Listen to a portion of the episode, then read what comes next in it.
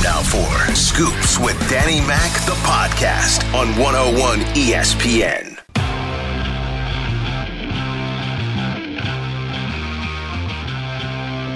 Welcome into Scoops with Danny Mac. This is the Wednesday edition. That means we have Brian Walton of thecardinalnation.com coming up and a lot of minor league talk. Also, what's happening with the Major League Club and some of the roster moves the Cardinals will have to make. Remember, it's a doubleheader tomorrow against the Pittsburgh Pirates. We'll get into that with Brian Walton. I thought yesterday, last night, one that kind of got away for the St. Louis Cardinals. Um, that's one that got away. You know, when you send DeJong from first base and uh, it was just inches away from being a home run, a two run homer for Yadier Molina. DeJong was off the pitch. You could kind of see him maybe hesitate around second to make sure the ball wasn't caught. Looked at it on a replay. Oquendo took a chance, tried to score him. Perfect execution on the replay by uh, relay by um, the Kansas City Royals. And then in the ninth, with the tying run at third, they could not get him home uh, with one out. Cardinals come up just one run short. And uh, Mike Shildt was asked about Jose Oquendo sending DeJong in that eighth inning. Oh, I mean, look, I mean, Jose's in the history of baseball, maybe one of the best third base coaches that we have in the in the game. You know, he made a decision, saw something, took a shot. I, you know, didn't work out, but got no real major issue with it um, at all. I mean, I trust Jose Oquendo just like I trust Pop, who will be back at some point. But man, you know, it's a it's a blessing to have to be able to manage to have Jose Oquendo be on your staff and to be able to coach third base anytime. So didn't work out. That's that's baseball.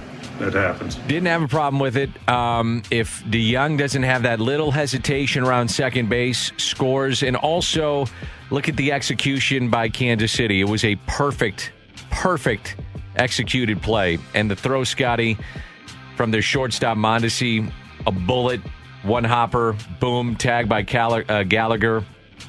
Just a perfectly executed big league play. That's exactly right. I thought the throw from Mondesi that you that you were just talking about was unbelievable, but the bounce that yeah. came off that left field wall, man. I mean, it was like it was perfectly drawn up. It just had that smooth roll right into his glove. It was a great um, transfer from the glove to the ball to his hand, and then I mean it was it was perfect, like you just said. Six five seven eight zero. If you want to text in on some of the things that happened last night, Dan, I don't understand Shildt's ninth inning strategy. Why wasn't Wong instructed to steal second? Edman squeezing.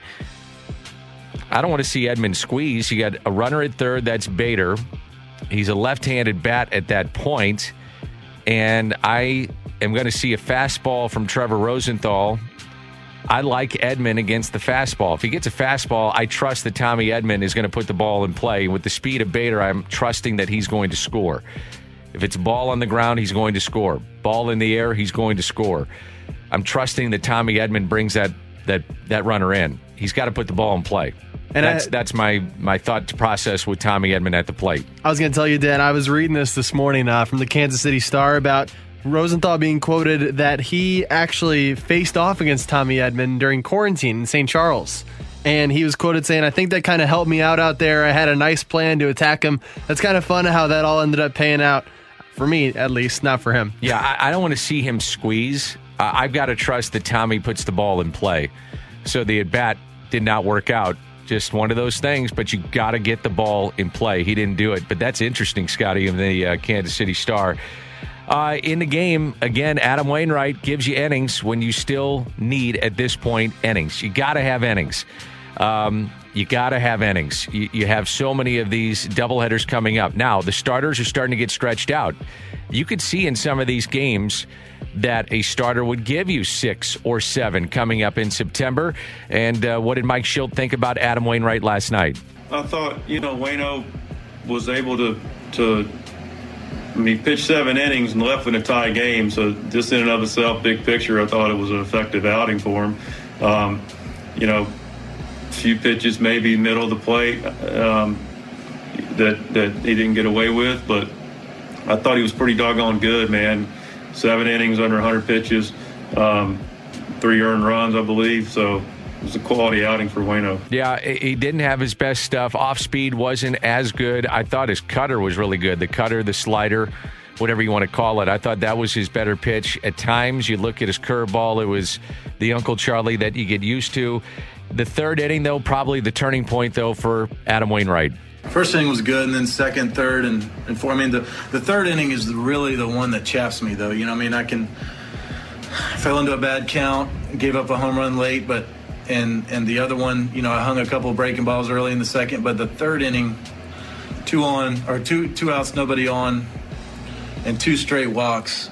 I mean, that's just you know, when you don't have your good stuff, sometimes you gotta you gotta battle and make guys swing at other stuff, but you can't give free passes. And that was, I, I really think that was the turning point in the game. Even though we, um, even though we ended up taking the lead, and I, I blew the lead in the seventh, in the sixth. Um, you know, just that that run right there was the difference in the game. That's the run I look at. Yep, the back-to-back walks that came up and uh, caught and bit Wainwright at that point. Said he was a little bit disappointed. I, I wouldn't say that. He's given you now, since the 17 day layoff, he gave you five against the White Sox and then back to back seven inning performances. Still going to compete no matter what. You know, go out there and and uh, and compete. You know, if I'm throwing 97 it makes it easier. But you know, when you're not, when you don't have the the great fastball, and then you lose your fastball command and don't have your good breaking ball, it's going to be tough. So yeah, I mean, I'm, I was I was uh, glad to keep us in the game for through seven, but you know, it certainly could have been much better. I, I was disappointed in in the quality of stuff tonight. I'm, I'm glad I competed like I did, but I was disappointed in the stuff. So we'll see uh, what happens tonight. It is the rubber game, and you can see the game on Fox Sports Midwest, 6:30, the pregame show. And it's Dakota Hudson, probably a bullpen start for the Kansas City Royals, but I really felt that's one that got away. And if the Cardinals are going to get into postseason play, it's games like that you look back on, you go, hmm, hmm, that's one that got away because you have Detroit, you have Kansas City, and you got Pittsburgh. Those are the teams you have to beat up on. It's the teams like Milwaukee, Cincinnati, Chicago that are the tough teams. Yes, sir. What I was going to say, I think that it helps you stomach it a little bit if they win tonight. If they at least win the series. Now, you never, you know, of course, you never want to lose the game, but I think it turns tonight into a lot bigger game. A lot more of, hey, we have like the Cardinals need to win this game. Right. I would say though, um, to your point, you win series. That's how you go. That's how you get in. That's how you do it. 100%. Yep. Danny Mac, love the show. What's the last time, or when's the last time a 39 year old led a staff in innings? Good point. Um, we got to look that up. I wonder when it is. Last time a 39 year old led a staff in innings. I bet Randy, who's probably driving right right now and if this was the uh, the fight, he would be like, "Oh, Dan, it's blah blah blah." He probably knows and driving out the road and getting out the phone to call us. But maybe we can look that up. Uh, Brian Walton, maybe we'll ask him too. But we'll get into the minor leagues, what's happening with the St. Louis Cardinals. I want to tell you about our good friends at FanDuel in just a moment as well. This is 101 ESPN. More of what you want to hear. Scoops with Danny Mac in podcast form on 101 ESPN.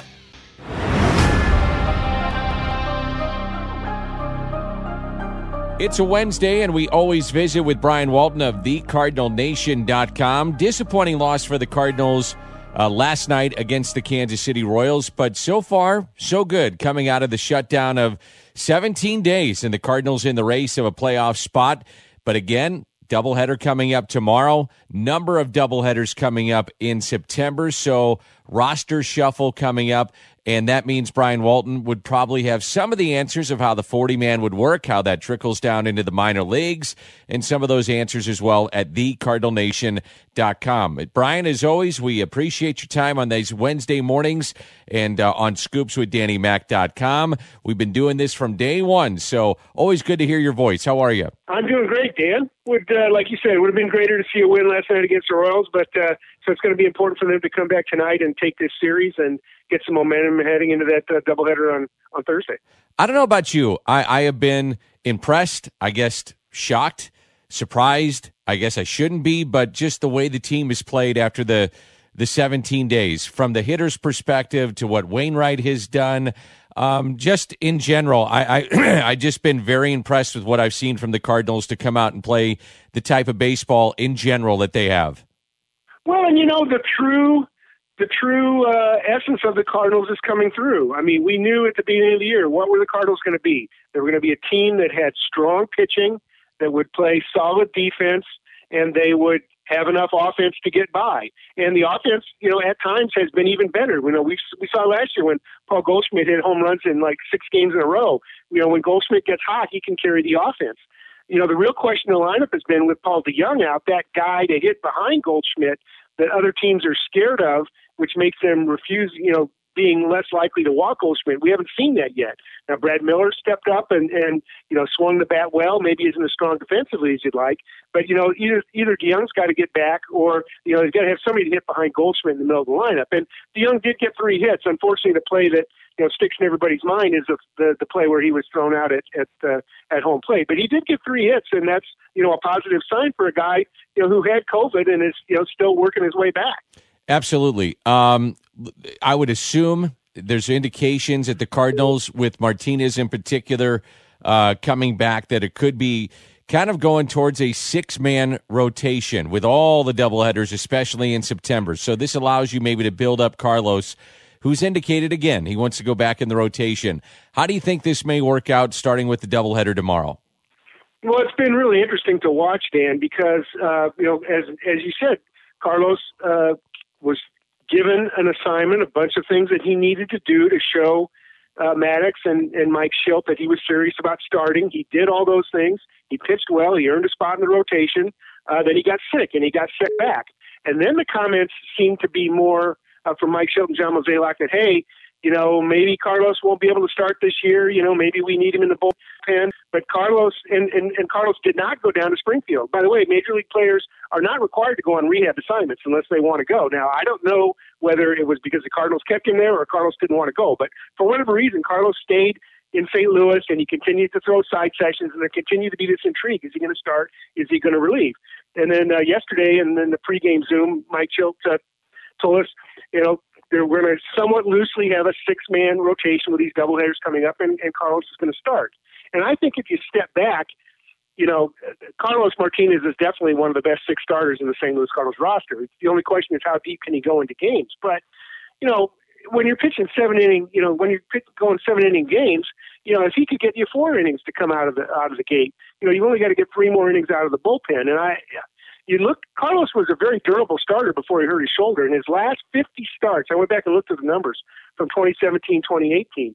When Carlos was starting, he went five or more innings in 44 of his 50 starts. So, you know, while there's this impression that Carlos blows up early and he doesn't pitch deep into games, the facts say that's not the case. Now, that was a pre-shoulder injury, Carlos, but you know what we saw in, in spring camp uh, was pretty good. So, yeah, I think definitely the Cardinals are making the right decision to bring uh, you know, Carlos, the Cardinals making right decision to bring Carlos into the rotation. But at the same time, you know, we've got Johan Oviedo uh, pitching in the second game tomorrow, and you know, he's another guy that's going to, you know, could play a significant role down the stretch. And the bottom line, they're going to need arms, so it does make sense. It's an immediate need uh, for this team. Um, how the forty man would work too. The Cardinals had such a need just to get arms, just to get through that first week coming back after the seventeen day layoff. Um, it's speculation to a point, but yet you start looking at how some of this works with the first wave of COVID guys that were hit now coming back. We've seen Molina. We've seen um, uh, obviously shortstop Paul DeJong. We've got others now starting to trickle back in. A Carlos Martinez, as we just mentioned, and others going down to Springfield and the alternate site. Then you have the second wave of guys like Ryan Helsley and some of the others. So there's some really tough decisions that the Cardinals have to make. And that's why it wasn't so easy before, Brian. We were talking like people were saying, well, just go to your alternate site and add guys. It, it just doesn't work that way because of the potential of losing players. And that maybe is what the Cardinals uh, could be facing here coming up. That's right, Dan. There are still eight players on the COVID IL, four pitchers and, and four hitters, and they're in various stages of working their way back. But when all those guys get to full strength, uh, the 40 man roster, which obviously the limit is 40, normally in this year, with the strange rules that we have, teams are basically allowed to go over that 40 with the guys on the COVID IL. So right now, the Cardinals have 46 guys on that roster. So when all eight of those players that I mentioned that are on the COVID IL come back, the Cardinals will have to shed six players from the 40 man. And those probably are going to be the guys who they had to add uh, you know, primarily the guys that they had to add back in Chicago. And I'm talking about the the Crismatts and the Meisingers and the Roel Ramirez and and uh, Jesus Cruz. And it's not that they're bad pitchers, and it's not that they'll necessarily be lost to the organization because they have to go through waivers. And unless another organization has 40 man roster room for them, you know, they could pass through waivers and stay in the organization. And that's what we saw in a quiet move the Cardinals made uh, late last week. They did that with Alvaro Seijas who was on the 40 man. Again, you know, one of the guys they decided to move off to make room. And because Seijas had never, you know, really pitched above double A, he was a guy that didn't have a lot of visibility around the game. And so the Cardinals were able to keep him in, in alternate camp. But he's off the 40 man roster and he's out of the 60 man player pool this year. In terms of what you've seen with the trade deadline and what uh, you know may or may not happen, we don't know about the budgets of teams. We don't know if we're going to have fans in the stands uh, come next year, which is clearly something that affects budgets. I do find it fascinating with all these teams that have a chance to to make postseason play. What the trade date uh, deadline is going to look like, and we're we're less than a week away from the trade deadline. I it's a fun time of year normally for fans and media to uh, speculate, but I, I'm curious what you think and what you're hearing from your counterparts in the business and what the trade deadline may look like. Well, I think from the, the big picture, because of the shortened season, because of the expanded playoffs, where over half of Major League Baseball will will play in the postseason, uh, you look around at the standings, and I think the number is 20. If I remember right, 22 of the 30 teams are within two games of a playoff berth right now. So, you know, pretty much everybody's in it. So the few teams that are going to be sellers, you know, there's going to be great demand for these players. I mean, we saw Keone Kela, the the closer of the Pirates. You know, he's a guy that's going to be, you know, probably in demand. I I've heard rumors that that our friend Lance Lynn, uh, who's been exceptional for the Rangers, you know, is a guy that's you know going to be. Uh, there's a lot of interest around the game. Uh, Dylan Bundy, who was a big prospect with the Orioles, he's now with the Angels. Another guy, Trevor Rosenthal, who we saw last night you know, these guys are guys that are typically on contracts are going to end this year, so a team can bring them in for you know a reasonable amount of of, of money and could contribute uh, to the you know potentially the postseason run. Now, the, one of the other limiting factors is that this year, unique to this year, the only players that can be traded are the players who are actively on in a 60 man pool right now. So you couldn't trade a young guy in the Dominican Summer League or or somebody who you know played in the New York Penn League. Those guys are off the table to be traded this year. Now you could name a player to be named later, which requires teams to name that player within six months, but there's no games to evaluate these guys. So you're not going to, uh, teams aren't going to know any more about this unknown guy in six months from now than they know today. Sure. Uh, Brian Walton of the Cardinal Nation is my guest.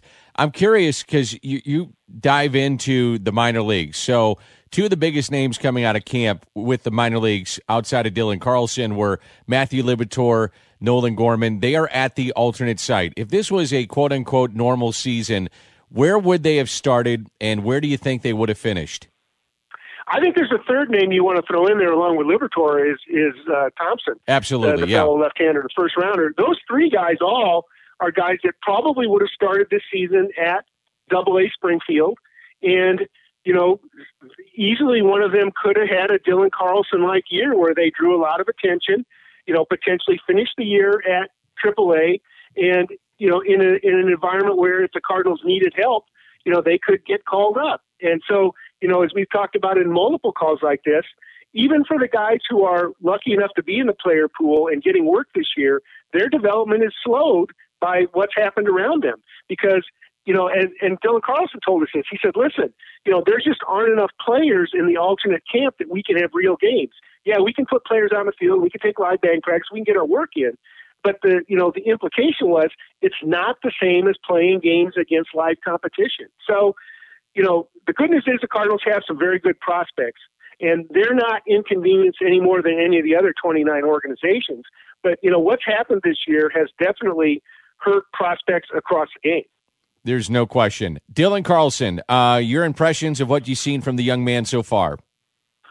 You know, I think the thing that impresses me most about Dylan Carlson isn't something that a lot of other folks focus on. You know, folks are analyzing his swing and all. What I've been impressed with is is his demeanor, and he's always been a calm. He's always been a well, you know, well focused guy.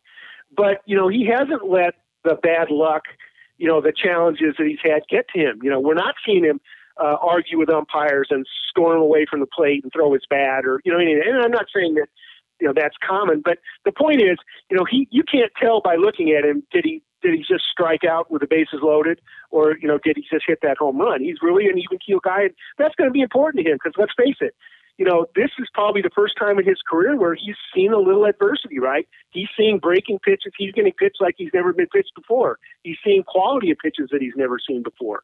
And so now the challenge is going to be, you know, for him to learn from that.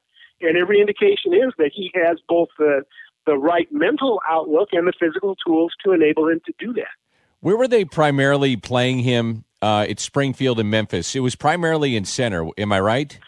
Well, they, he had played a lot of corner earlier in his career, and they had him get more experience in center last year. I think in recognition of the fact that uh, the potential opening in St. Louis was going to be in center, but also that they wanted him to be a guy to move all around, and that's exactly what he's done. And he's played in right, he's played in center, he's played in left, and you know what we've seen the last couple games, interestingly enough, is that Tyler O'Neill has sat out, uh, and it's not because of the hand problem that he had. It's just that they preferred to play uh, Dylan Carlson and that's really sort of a byproduct of Harrison Bader, you know, really picking it up offensively in the last handful of games. And you know, Bader's if he solidifies his grip on that center field job, that means left is going to be the only job open because you know, quietly we've seen Dexter Fowler. He's having a Dexter Fowler kind of year. Uh, you know, very consistent with what he's done in his career. So that really leaves left field as the only place that's potentially open. Now, further complicating that, I mean, complicating in a positive way, but Austin Dean and Lane Thomas were cleared. They're the last ones of the COVID cases to be cleared. So they're going to start working out at Busch and then they'll go to Springfield. And so, you know, when Lane Thomas is ready to come back, I mean, he was a guy that was considered, you know, coming into camp on even keel with Tyler O'Neill to compete for a starting job.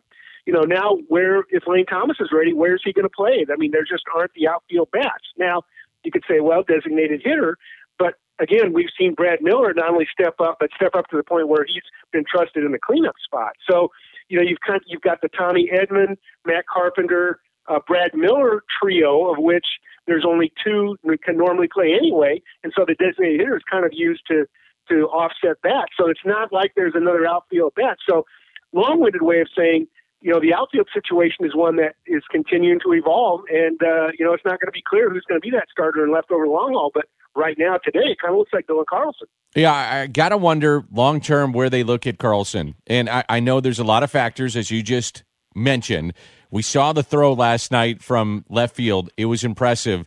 And there's so many factors. I mean, Dexter Fowler has another year on his contract. Can Bader grab center and run with it? Um, he can play all three outfield spots, play them effectively. I'm, I'm just I am fascinated with the long term um, prognosis of where he plays. You know, where where you think he is best defensively, and I guess it all depends on where the, the organization is in that point. Yeah, I mean, I think I think long term, Uh, if I had to put my money on it, I'd say he'll be the right fielder. You know, he'll be the long term right fielder for the Cardinals. But we'll see. I mean, again, you know, it's nice to have options. Nice to have guys, you know, with capability who can play multiple positions. And I said that's a long term answer. I think in the short term here in 2020, we're going to continue to see Dylan Carlson move around because he's shown that he can, you know, that he can handle that defensively. I mean, he's been very, very smooth. And yeah, yeah, there was a you know standout play there on that throw, but you know, you look overall, and you know, he doesn't look like a rookie as he's out there in the field. He looks like a, a seasoned major league veteran, and you know, that's a that's a positive for the Cardinals as they're trying to sort out you know, what's Bader going to be? What's O'Neill going to be? You know, do we give, you know, can we afford to give Lane Thomas another chance? You know, uh, all these questions, you know, we're not much further along with those than we were back in March. I'll wrap it up with this. Johan Oviedo made his major league debut. You know, I, I love this kid. I was talking about him from day one of spring training, and uh, in my mind, he didn't disappoint in his debut at Wrigley, and I, I can't wait to watch him tomorrow. What, what have you thought? I, I think if Johan, well, Johan Oviedo has you know tremendous potential. Uh, the, the question on him was the rumors were before he signed that you know he was an upper 90s guy. When he came into the organization, he was more like a lower 90s guy, and it's like, oh, you know what happened? Well, you know, guys need time to develop. um, and he's you know he's shown what he can do as you mentioned in that last start. I think if he puts together another strong start in that doubleheader, he's going to be the guy to move to the head of the line to help fill in those starts in the double headers. Now you you know you've also got Jake Woodford who certainly did a credible job. You got Austin Gomber, so you know the Cardinals still have a lot of. Uh, and then of course earlier in the call we talked about Carlos Martinez as going to you know will sort of become part of this modified six man rotation. Now if if I'm the guys that are currently in the rotation, I'm Daniel Ponce de Leon. I'm looking my, you know, looking over my shoulder, saying, "Hey, you know, I got to pitch a little more effectively. I got to pitch deeper into games because I think at some point in time on the tra- tra- trajectory they're on, I think Oviedo could grab Ponce de Leon's job. Wouldn't be out of the question. In terms of what you're working on at thecardinalnation.com, what do you have, Brian? Well, I've spent a lot of time looking at these roster machinations that we touched on, and so I put up a detailed article, both about uh, one article about which guys I thought probably were most vulnerable to lose their 40 man spots and why. And then I followed that up with another article which looks at the various pitchers. After everybody's back from COVID, there'll be at least 20 pitchers on the roster. And some of those guys, a lot of those guys have minor league options, but there's guys that are more likely to sort of ride the, what I call now the I 44 shuttle back and forth as they get into these double headers because remember the Cardinals can add a 29th man for and that's always pretty much always a pitcher. But the guy they take off is somebody else, and so that gives them a bunch of chess pieces that they can play. So I kind of laid out, you know, who are the guys that we, you know, in these upcoming days when they play these eight more doubleheaders, who are most likely to be moved on and off the roster. And it has nothing to do with them being good or bad. They're all good pitchers, but you know, sometimes they're trying to keep the, his arms as fresh as they can, so they have to move. They have to move a guy off the roster who's a good pitcher temporarily to bring somebody in who's fresh. Always great stuff. Thank you, Brian. We'll catch you up next Wednesday. Take care, Dan. That's Brian Walton of thecardinalnation.com. More of what you want to hear. Scoops with Danny Mac in podcast form on 101 ESPN. Miller, base hit into right. Edman will score. Goldschmidt on his way to third. And Brad Miller comes through, and the Cardinals have their first lead of the night, and it's 3 to 2 St. Louis. Brad Miller has been one of the best offensive players for the Cardinals, and uh, can't sit him.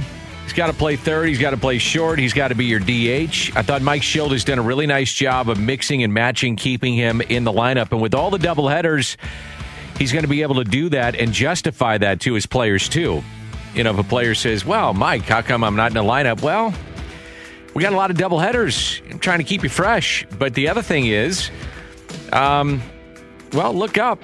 Since we've come back, he and Fernando Tatis Jr., they have the most runs batted in in baseball. Now, one of the things you got to think about, too, is that Lane Thomas is coming. You've got O'Neill. Bader's starting to hit. You got to play Dylan Carlson. Dexter's going to play. So it's crowded right now in that lineup. But man, Brad Miller has been awfully good for the St. Louis Cardinals. That has been fun to watch. Trade deadline is coming up. I find this fascinating in Major League Baseball. Tim Kurkjian was a guest this morning with Randy and Michelle, and what might happen coming up with the trade deadline in MLB. It's going to be quiet. I think with so many more buyers than sellers, so many more teams in it, and so difficult to gauge young players like you can't say, let's go scout that kid at double A right now to see if he's worth putting in the deal because there, there is no double A now. That's another part of the issue. Plus, with all the money that the owners will be losing this year in comparison, uh, they may not want to take on a whole lot of debt with a big contract when normally they might this time of year. So I think it's going to be relatively quiet, and yet if you're a contending team and you think that one pitcher, who knows, Lance Lynn, somebody like that can push you over the top, uh, then I think you got to go for it. But if the Rangers get hot again, they're not going to trade Lance Lynn. That's kind of how this works in this truncated season. He brings up a lot of interesting points, and I've been thinking a lot about the trade deadline. It's my business because I love baseball, even if I was just a fan, which I am, but also I call the game, so I think about this stuff all the time. I do find it fascinating, and I agree to a point. But what if you're the Miami Marlins? Just for instance, and the the Braves have the lead in the East, but Miami is hanging around. So your second place team, you get the chance to go to postseason play. And once you're in, anything can happen. Best of three in the first round, you win two out of three, you advance. And you say, We've had this crazy, outrageous season, and um, you know what? Eh, let's add a guy. We think this guy can help. Let's do it. Maybe you do. A uh, few things that he talked about scouts, and I agree with him wholeheartedly. Uh, you don't know what's going on in the minor leagues, and a lot of time deals are done where you get a veteran player and you add um, young players. You haven't been able to watch young players, and you haven't been able to watch the players that are playing outside of what you see on television. Scouts do help in a major way in that regard. Payroll, we have no idea. Will fans be in the seats next year to alleviate some of the cost and what's happening this year? We just don't know.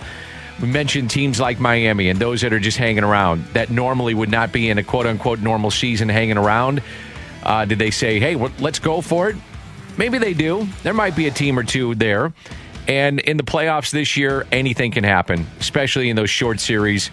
I do find it fascinating what may happen in that regard. So, it's it's very very fun though to think about what some teams may do. I don't think the Cardinals do anything because they're getting their guys back and they got to feel pretty good about their pitching, and the pitching is going to give them a chance to win. That's just where they're at. Uh, Scotty went and dug it up, and I should have thought about this. The oldest recently the oldest guy to lead in innings is the the question earlier the texter was asking when's the last time a 38 or a 39 year old led their staff in innings well, as a knuckleballer, and I should have thought about this. It was R.A. Dickey, and it was the year that he won the Cy Young Award. R.A. Dickey was the guy that did it, and it makes sense. You know, knuckleballer could go 20 innings. It wouldn't matter. He's just bloop, blowing it up the bloop. Can you throw one of those? What's that? If I brought a baseball in the studio, you think you could throw a knuckleball? You know who the best knuckleballers are? Infielders. Because they're always playing catch every day. So they they sit there and they mess around. All oh yeah, I could do that, and they they learn how to throw knuckleballs. So when you see like. I don't know if we would have seen it this year because one of the rules may be to cut down on innings. You know, they would bring in a guy and try to cut down with having an infielder get the final three outs, but whatever. So, like, an infielder gets on the mound and he messes with a knuckleball. I so to answer your question, no, I can't. I mean, I can mess with one, but those those infielders, man, they can throw knuckleballs. They're so good at it, and some guys have like incredible knuckleballers. The story of R.A. Dickey is an incredible one too. Found he was missing a ligament in his arm, and it was on a picture of Baseball America. He was a top pick, and he was on um, like three or four guys, and his arm was hanging a little bit different in the picture and somebody said your arm is hanging a little bit differently. I'm, I'm kind of going through this quickly, but he went and had his arm examined, and he was missing a ligament, and they found out that it was problematic. But he was a top pitching prospect, and then reinvented himself as a knuckleballer. It's an amazing story. Incredible story. Sounds incredible. Yeah. I had no idea. And he becomes a Cy Young Award winner and made a bunch of money and was traded for top prospects, one of them being Noah Syndergaard. So pretty amazing um, that that's what happened. Uh, the 40 man, Danny Mac, the 40 man roster issue this year is dumb. Don't like it. 314. I happen to agree when you look at teams like the Cardinals that may lose some of these guys. I don't I don't like it. Now, as Brian Walton mentioned, Seas, they were able to slip him through waivers. No one picked him up. He's back in the organization. I'm not sure that's going to happen with some of the guys that they've already thrown. I would like to see a special concession made for teams that were hit with COVID. Um, we'll see because they're going to have to be confronted with that coming up probably in the next week or so when they add some of these guys that were hit with COVID in the first wave and they got to add them back. But um, that's the dealt uh, the hand that you're dealt with Major League Baseball, and that's why before when people were saying, "Well, you just add all these guys, and this is why you had the alternate site, and you know this is why you had all these players," it wasn't just that easy. There was the business side to this. So, anyway, thanks for all your feedback. I appreciate it. Always great to hear from you. Six five seven eight zero. We'll cross it over. Ribs and BK coming up next. More of what you want to hear. Scoops with Danny Mac in podcast form on 101 ESPN.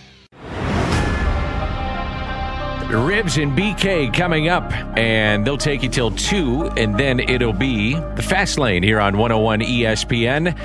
really felt that that was one that got away from the Cardinals last night. They had the tying run thrown out at the plate, then they had the tying run at third with one out, couldn't bring them in, and if they're going to be a playoff team, which I do think they will be, um, it's teams like Kansas City, it's teams like Detroit, it's other teams that Pittsburgh coming to town, doubleheader tomorrow.